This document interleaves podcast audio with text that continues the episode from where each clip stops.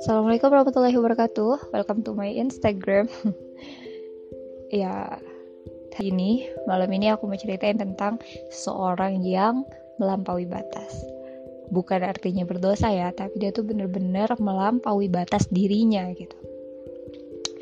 Um, jadi ini ceritanya tentang seorang santri yang dulunya belasan tahun lalu dia adalah seorang anak SD yang diremehkan sama orang-orang. Um, dia tuh dikata-katain bodoh terus orang-orang tuh nggak percaya sama kemampuan dia dan akhirnya dengan hal itu dia tuh mendefinisikan dirinya bahwa ya dia itu seperti itu gitu. Jadi dia mendefinisikan dirinya berdasarkan perkataan orang lain. Dan itu berjalan bertahun-tahun kan. Sampai akhirnya dia lulus SMA dan qadarullah uh, dia terus masuk pondok tahfiz gitu. Dengan masih stigma itu ya maksudnya um, akhirnya dia tuh kayak jadi kesulitan gitu loh untuk untuk mau bisa gitu. Mungkin karena ada batas dalam dirinya yang mungkin dia buat sendiri karena perkataan orang lain.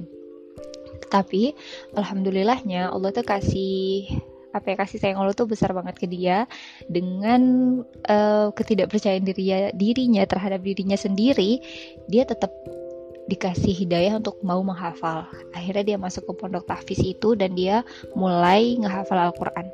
Dan di situ dia tuh bener-bener kesulitan banget untuk uh, ngehafalin syukur-syukur satu halaman lah ya. Ayat per ayat itu tuh bener-bener sulit lah. Dan um, tapi masya Allahnya gitu, dia itu nggak bener-bener nggak menyerah. Dia benar-benar ngelawan kesulitan itu. Kalau misalnya aku nih mempelajari sesuatu uh, pelajaran gitu ya terus pusing langsung tutup buku udah deh ngapain lah yang lain dulu ntar baru itu buka lagi. Tapi dia tuh enggak dia tuh nggak hafal Al-Quran kesulitan. Tapi dihajar abis-abisan gitu kesulitannya. Dia nggak hafal dia terus-terus paksain diri dia untuk bisa hafal. Artinya dia tuh bener-bener berusaha melewati batas itu gitu. Kalau orang yang uh, ibaratnya futur ya biasanya ketika futur terus um, cari pelampiasan lain misalnya lagi cap nggak hafal-hafal Quran nggak hafal Quran nggak hafal-hafal biasanya orang tuh ngobrol gitu atau lihat-lihat yang hijau-hijau atau jalan-jalan dulu gitu. Tapi dia tuh nggak dia bener-bener hajar abis-abisan kesulitan dia hajar abis-abisan ketidakmampuan dia. Sampai parahnya dia tuh nggak hafal sampai berdarah-darah dalam arti yang sesungguhnya gitu. Dia benar-benar sampai mimisan dia benar-benar berdarah-darah dalam arti yang sesungguhnya dan itu berjalan satu tahun uh, satu sampai dua tahun. Artinya lama. Dia melewati proses kesulitan itu tuh lama banget. Tapi dia masya allahnya nggak berhenti.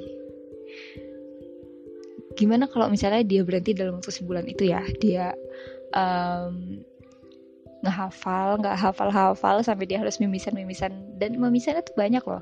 Itu dalam waktu sebulan terus dia berhenti tapi dia tuh masya allah banget istiqomah banget sampai dia rela menjalani hal itu dalam hitungan waktu yang nggak yang nggak sebentar gitu. Sampai hitungan tahun loh dia melewati hal itu. Terus buah dari kesabarannya dia alhamdulillahnya buah dari kesabarannya dia dia tuh uh, sekarang ya bisa menghafal itu cepet banget.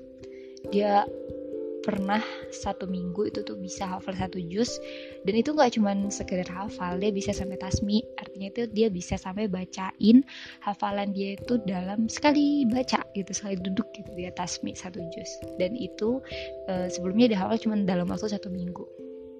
Itu keren banget sih. Ketika dia sudah maksimal banget uh, ngelewatin batas dirinya.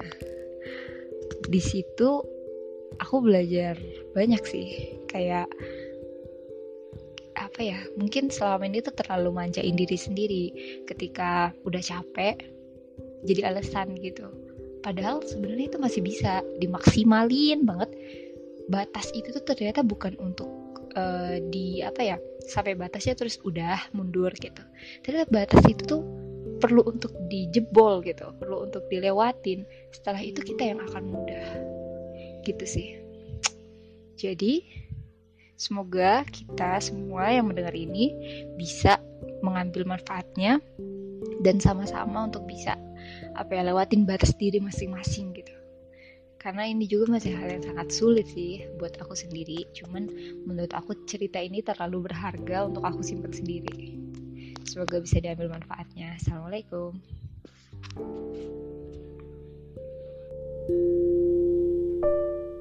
you